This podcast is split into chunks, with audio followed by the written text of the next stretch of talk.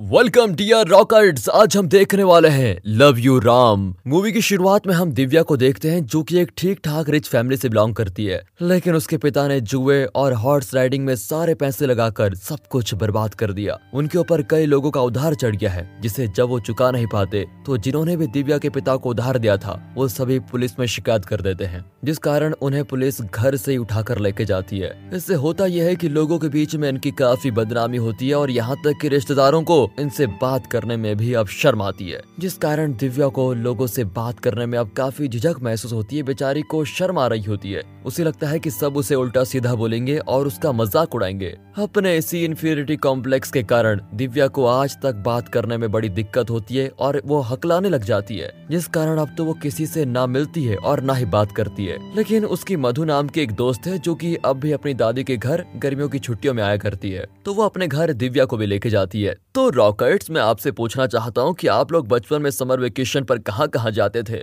बाकी मैं तो कहीं जा ही नहीं पाता था क्यूँकी काम ही नहीं होता था स्कूल का पूरा। आपके साथ भी यही प्रॉब्लम थी क्या? कमेंट करके बताइएगा। कहानी में आगे बढ़ते हैं तो मधु की दादी के गाँव में एक राम नाम का लड़का भी छुट्टियों पर आया होता है। मधु राम को दिव्या से मिलवाती है, लेकिन दिव्या उससे भी बात नहीं कर पाती। पर राम ने कभी भी दिव्या के हकलाने का मज़ाक नहीं उड़ाया होता है, बल्कि वो तो उससे काफ़ी अच्छी तरह से पेश आता है। अब एक दिन राम दिव्या से कहता है कि अगर तुम डर की वजह से लोगों से बात नहीं करोगे तो तुम्हारा डर बढ़ता ही जाएगा। अगर वो तुम्हारा मज़ाक उड़ाते हैं तो तुम भी उनसे प्यार से बात करो। वो तुम्हारे साथ अच्छे से पेश आएँगे देखना। जानती हो लोग एक डॉग को क्यों प्यार करते हैं? जबकि वो ना तो गाय की तरह उन्हें दूध देता है, ना ही मुर्गियों की तरह अंडे, क्योंकि डॉग लोगों से अनकंडीशनल लव दिखाता है, जिसके बदले उससे भी प्यार मिलता है। यहाँ राम के इन शब्दों की वजह से दिव्या की पूरी ज़िंदगी बदल जाती है। वो राम के कहे अनुसार लोगों से मिलने, उनसे बात करने लगती है, जिस वजह से उसकी हकलाने की प्रॉब्लम एकदम से छू मंतर गोल हो जाती है, जिस वजह से अब उसे राम भी अच्छा लगने लगा है।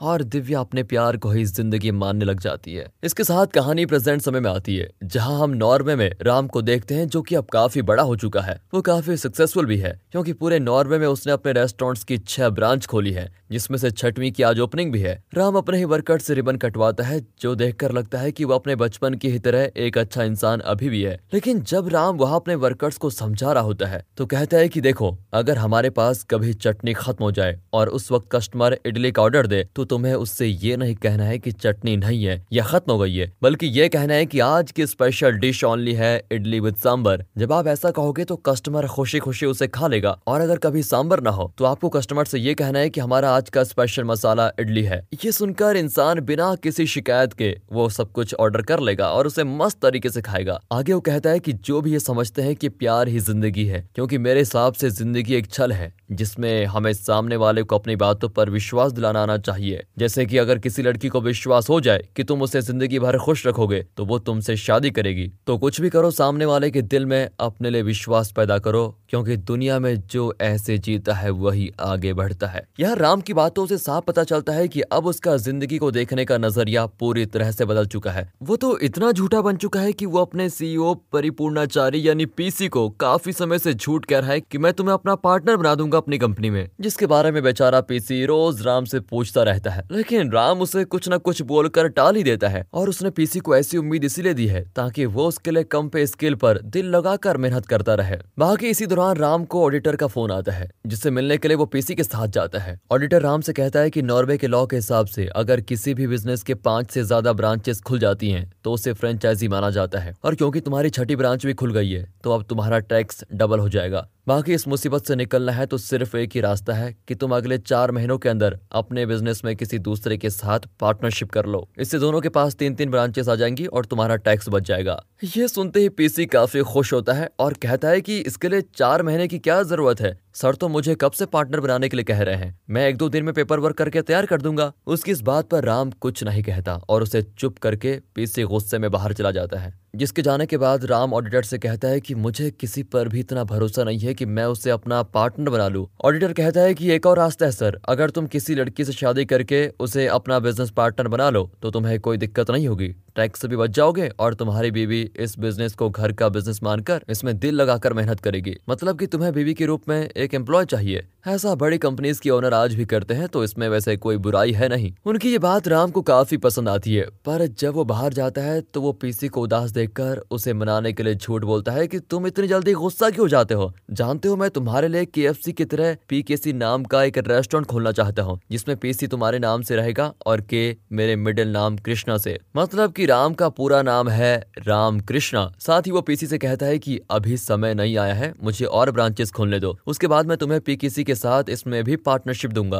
अब हमेशा की तरह पीसी राम की बातों में आ ही जाता है और राम उसे एक लिस्ट देकर कहता है कि तुम्हें मेरे लिए मेट्रीमोनियल साइट्स पर एक ऐसी लड़की को ढूंढना होगा, जिसमें ये दस क्वालिटीज हों, जो कि एक अच्छे एम्प्लॉय में होती है। हर क्वालिटी को तुम एक रेटिंग पॉइंट समझ लो। तो तुम प्रोफ़ाइल देखने के बाद उसमें से आठ दस रेटिंग वाली लड़की को चूज़ करो, जिनका मैं इंटरव्यू लूँगा। और उनमें से किसी एक से शादी करूँगा। वो चाहे डाइवोर्सी हो, बच्चे वाली हो या फिर कैसी हो वीडियो हो, मुझे कोई फ़र्क नहीं पड़ेगा। बस उसमें ये सारी क्वालिटीज मौजूद होनी चाहिए। राम की बात मानकर पीसी काम पर लग जाता है। इसके बाद हमें दिव्या को दिखाया जाता है, जो की अपने घर के लिए सिलेंडर लेके आ रही होती है। दिव्या की बात करें तो वो राम की तरह बदली नहीं है, बल्कि वो उसी तरह से अभी भी अच्छे दिल की इंसान है। वो एक एनजीओ के लिए फ्री में काम करती है, जो की अनाथ आश्रम चलाते हैं। वहाँ के बच्चों से मिलने के लिए दिव्या अक्सर जाया करती है। साथ ही वो काफ़ी दिनों से जॉब के लिए अप्लाई कर रही है। क्योंकि उसके घर की कंडीशन अभी भी सुधरी नहीं है। उसके पिता जेल से तो छूट गए, लेकिन उनकी आदत आज भी वही है। बाकी दिव्या के घर में उसकी माँ और एक छोटी बहन रहती है, जिसे आज लड़के वाले देखने के लिए आए हैं। बाकी इनके अलावा दिव्या की दादी भी इनके साथ रहती है, जिन्हें हर चीज़ उल्टी सुनाई देती है। जैसे कि अगर कोई उनसे पूछता है,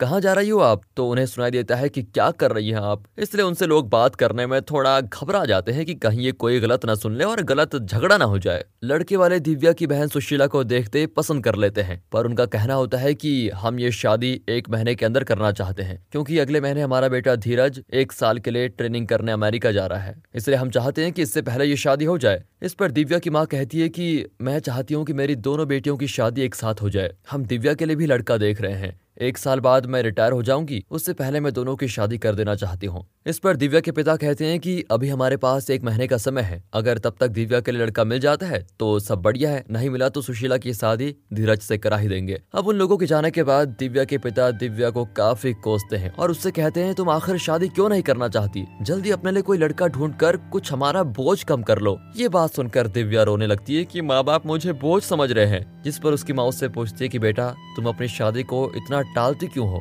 दिव्या कहती है कि माँ, मैं जल्दबाजी में शादी नहीं करना चाहती, क्योंकि अगर मुझे पापा के जैसा कोई लड़का मिल गया तो मैं जीते जी मर जाऊँगी। दिव्या की माँ उसे समझाती है कि बेटा, तुम समझदार हो, लड़कों को परख सकती हो, बाकी मैं तुम्हें इतना ही कहूँगी कि जिस भी लड़के से तुम्हें प्यार हो, उससे तुम शादी कर लो, बाकी तुम एक बार हाँ तो करो, हम मिलकर तुम्हारे सपनों के राजकुमार को ढूंढेंगे। उनकी बातों को मानकर दिव्या भी ऑनलाइन लड़के देखने में लग जाती है। इधर पीसी ने भी पाँच लड़कियों को शॉर्टलिस्ट किया होता है, जिनमें दिव्या भी होती है। अब क्योंकि पीसी ने दिव्या के प्रोफ़ाइल को लाइक किया है तो वो वहाँ पर देखती है, तभी उसे राम की प्रोफ़ाइल मिलती है, जिसको देखकर वो काफ़ी खुश होती है। इस बारे में वो अपनी दोस्त को भी बताती है, जिस पर मधु से पूछती है कि आखिर तुमने राम को पहचाना कैसे? दिव्या बताती है कि मैं बचपन से राम के हर सोशल मीडिया अकाउंट उसके पता चले बिना फॉलो करती रही हूँ। लेकिन मुझे नहीं पता था कि एक दिन उसका रिश्ता मेरे लिए आएगा। वो हमेशा से मेरा हीरो रहा है। मैं उसे पसंद भी करती हूँ और अब अगर भगवान ने हमें फिर से मिलाया तो ज़रूर हमारी किस्मत जुड़ी हुई है। मधु दिव्या से राम को सब कुछ बताने के लिए बोलती है तो दिव्या मना कर देती है, क्योंकि वो राम को सही टाइम पर सरप्राइज़ देना चाहती है। अब इधर राम दिव्या के साथ उन पाँचों लड़कियों से बातें वगैरह करता है और उन सभी में से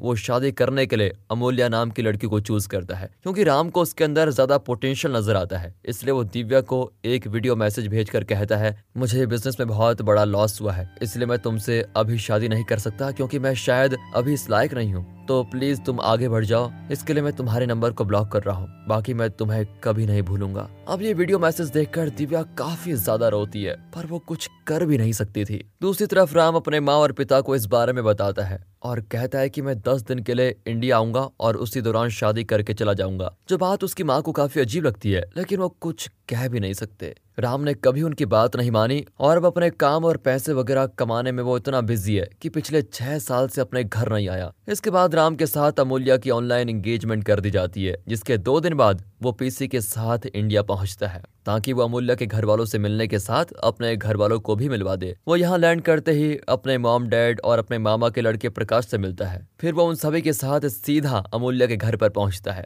जहाँ पहुंचकर उन्हें पता चलता है कि अमूल्य तो घर से अपने बॉयफ्रेंड के साथ भाग गई है, क्योंकि वो ये शादी नहीं करना चाहती थी। अब राम को इस सिचुएशन में फंसा हुआ देखकर पीसी उससे कहता है कि अभी वो चार लड़कियाँ बची हुई है, जिनमें से एक का घर पास ही में है। तो चलिए सीधा उसकी यहाँ चलते हैं और जल्दी से शादी फिक्स कर लेते हैं। राम को यह आइडिया पसंद आता है, इसलिए वो तुरंत निकलता है। इन सबसे उसके माँ बाप भी परेशान है कि आखिर राम को ऐसा क्या फितूर चढ़ा है कि उसे अभी शादी करनी है। दूसरी लड़की के घर पहुँचने पर उन्हें पता चलता है कि इसे राम ने कोई जवाब नहीं दिया था तो उसकी शादी आज ही हो रही है। मतलब कि ये भी गई। अब अगली लड़की है दिव्या तो पीसी उसके घर चलने के लिए बोल देता है। लेकिन राम कहता है कि पहले उसके घर फ़ोन करके कंफर्म करो, कहीं वो भी किसी और के साथ घर बसाने तो नहीं चली। उसके कहे मुताबिक पीसी दिव्या के पिता को कॉल करता है। वो तो इस शादी के लिए तैयार है, लेकिन पहले राम दिव्या से माफ़ी मांगते हुए कहता है कि बिज़नेस में लॉस की वजह से मुझे समझ नहीं आ रहा था कि क्या करूँ। इसलिए मैंने तुम्हें मना किया, ताकि मेरे साथ आकर तुम ये सब ना झेलो। लेकिन तुम्हारी स्माइल मैं भूल ही नहीं पा रहा था। इसलिए मैंने डिसाइड किया कि अब बस तुम्हारी रजामंदी मिल जाए तो मैं तुम्हारे साथ जीवन बिताऊं। उसकी इन सभी बातों को सुनकर दिव्या काफ़ी खुश होती है और मान भी जाती है, जिसके बाद राम अपने परिवार के साथ उसे देखने आता है। जहाँ दिव्या की माँ इस बात से परेशान होती है की एक हफ़्ते के अंदर सब कुछ कैसे होगा? इस पर पीसी कहता है की आप उसकी चिंता ना करो। हम आपकी इन दोनों लड़कियों की शादी का इंतज़ाम एक ही जगह पर अच्छे से करवा देंगे। जिस बात से सुशीला के ससुराल वालों को भी कोई प्रॉब्लम होती नहीं, दोनों बहनों की सगाई और शादी की डेट फिक्स कर दी जाती है। जिस दौरान हम देखते हैं कि दिव्या के पिता, राम के पिता से किसी न किसी बहाने से रीति रिवाज के नाम पर पैसे लिए जा रहे हैं। साथ ही राम पीसी से कहता है कि तुम बाकी की दो लड़कियों से भी बात करते रहो, क्योंकि जब तक ये शादी हो नहीं जाती, कुछ भी कह नहीं सकते।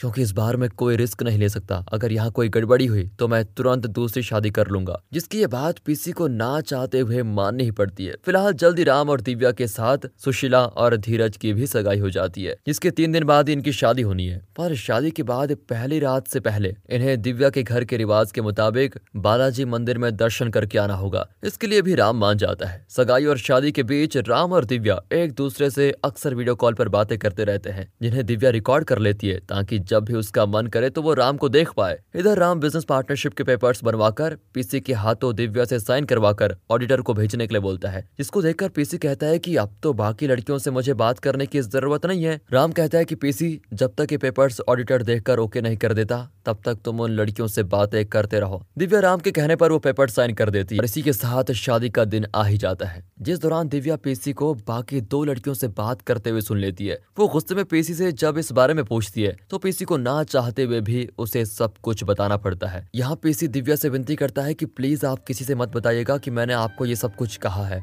लेकिन दिव्या तो इस दुख को बर्दाश्त नहीं कर पाती कि जिस लड़के को वो बचपन से पसंद करती थी, वो इतना बदल गया है। उसे एक लाइफ पार्टनर नहीं, बल्कि बिज़नेस पार्टनर चाहिए। वो काफ़ी ज़्यादा रोती है, पर कुछ कर भी नहीं पाती क्योंकि इस मंडप पे उसकी बहन की शादी भी हो रही है, इसलिए वो दुखी मन से राम से शादी कर ही लेती है, लेकिन वो राम से काफ़ी ज़्यादा गुस्सा भी है, जिस बात को वो अपने मन में ही दबा के रखती है, लेकिन फिर कुछ देर बाद राम से ज़ाहिर कर देती है कि मुझे सब कुछ पता है, लेकिन राम उसकी फीलिंग्स के बारे में ना सोचकर अभी यही सोच रहा है की आखिर उसे किसने बताया अब क्योंकि इन्हें मंदिर जाना है तो दोनों दिव्या के घर ही जाते हैं। जहाँ राम जब दिव्या से बात करने की कोशिश करता है तो वो उस पर भड़क जाती है। वो कहती है, तुम्हें जो चाहिए, वो तुमको मुझसे कभी नहीं मिलेगा। मैं कभी ऑफ़िस नहीं जाऊँगी। ये बात सुनकर राम का मूड पूरी तरह से ऑफ़ हो जाता है। वो पेशी से कहता है कि मैं दिव्या से डाइवोर्स लूँगा। अब इस पर प्रकाश उसे समझाता है कि अगर तुम डाइवोर्स लोगे तो तुम्हें अपनी आधी प्रॉपर्टी उसे देनी होगी। अब तीन ब्रांच तुम पहले ही उसके नाम कर चुके हो, बाकी की जो तीन बची, उससे भी आधा वो लेके जाएगी। ये सुनते ही राम का जोश ठंडा पड़ जाता है। यहाँ पीसी उससे कहता है कि आप दिव्या के सामने, उसके बहन के पति धीरज से हर चीज़ में कम्पीट करो। इससे दोबारा से उसका दिल जीतना आसान होगा। राम कहता है कि अगर उसे पता था, फिर भी उसने मुझसे शादी की मतलब वो बहुत ही इमोशनल है और मैं इस चीज़ का फ़ायदा उठाकर उसको दोबारा से मना लूँगा। अब राम को जब पता लगता है कि दिव्या ने मंदिर जाने से मना कर दिया है तो वो दिव्या के साथ चलने के लिए रिक्वेस्ट करता है, साथ ही सॉरी भी कहता है। अब उसे ऐसे माफ़ी मांगते हुए देखकर दिव्या उसको दूसरा मौका देने के लिए तैयार हो जाती है। फिर राम, दिव्या, सुशीला, धीरज, पीसी और प्रकाश के साथ उसके पिता धनराज भी इस मंदिर में दर्शन के लिए आते हैं, जहाँ पहुँचने के लिए इन्हें जंगल से होते हुए पहाड़ी पर जाना होगा, जहाँ रास्ते में इन्हें मंदिर में चढ़ाने के लिए कुछ खास तरह के फूलों की ज़रूरत होती है। यहाँ राम फूल तोड़ने में धीरज से कम्पीट करने की कोशिश करता है, पर हर बार वो फेल होता है। ये देखकर दिव्या राम को एक दूसरे रास्ते से लेकर जाती है, जहाँ उसे कई सारे, बहुत सारे फूल मिलते हैं। इसके बाद लोग मंदिर में दर्शन करते हैं, जहाँ पहुँचते ही इन्हें रात हो जाती है। इसलिए वो रात यहीं बिताने का फैसला करते हैं। इसी बीच राम का फ़ोन न लगने की वजह से उसके मॉम डैड दिव्या के फ़ोन पर वीडियो कॉल करते हैं।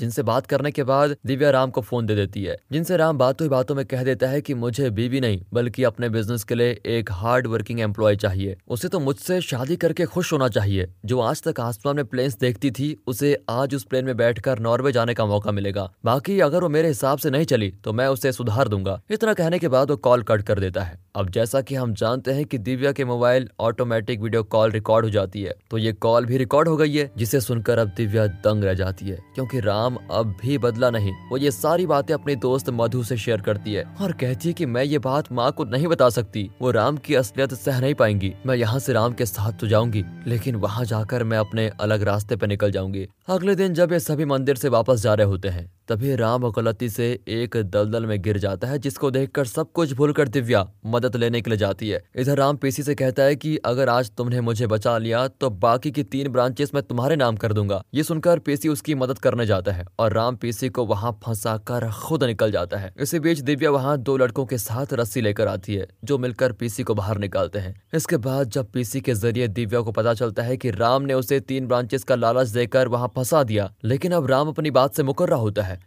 दिव्या भी कहती है कि तुम्हारे बॉस की नियत में ही धोखा है। वो यहाँ राम से रिवील करती है कि मुझे अपने फ़ोन की वीडियो कॉल रिकॉर्डिंग के ज़रिए पता चल गया है कि तुम्हारे मन में क्या चल रहा है। राम को बहुत बुरा भला बोलने के बाद वो चली जाती है। ये देखकर राम अब उसे डाइवोर्स देने का पूरा मन बना लेता है, जिस पर धनराज उसे समझाता है कि डाइवोर्स लेना इतना आसान नहीं है। लोगों को एक डाइवोर्स लेने में दस साल से भी ज़्यादा समय लग जाता है, समझे? बाकी अगर तुम दोनों म्यूचुअली लेते हो तो छह महीने का समय लगेगा, लेकिन तुम्हें उसे एलिमिनी की रकम तो देनी ही होगी। फिर चाहे तुम्हारी शादी एक दिन की हुई हो या फिर एक मिनट की? राम कहता है कि मैं उसे प्यार से बिना एलमनी के डाइवोर्स लेने के लिए मना लूँगा। इसके लिए बस मुझे दिव्या को किसी भी तरह इम्प्रेस करना होगा, उसके बाद वो सब कुछ मान जाएगी। दरअसल, दिव्या अपने मामा के परिवार से मिलने के लिए जा रही होती है, क्योंकि उसके और उसकी बहन के जाने के बाद उसकी माँ अकेली पड़ जाएगी, जिनके साथ उसके पिता न जाने कैसा सलूक करेंगे। इसीलिए वो अपने मामा से माफ़ी मांगकर उन्हें अपनी माँ की देखभाल करने के लिए बोल रही होती है, जिसकी गाड़ी का पीछा राम कर रहा होता है। असल में राम को दिव्या के किसी रिश्तेदार से पता चला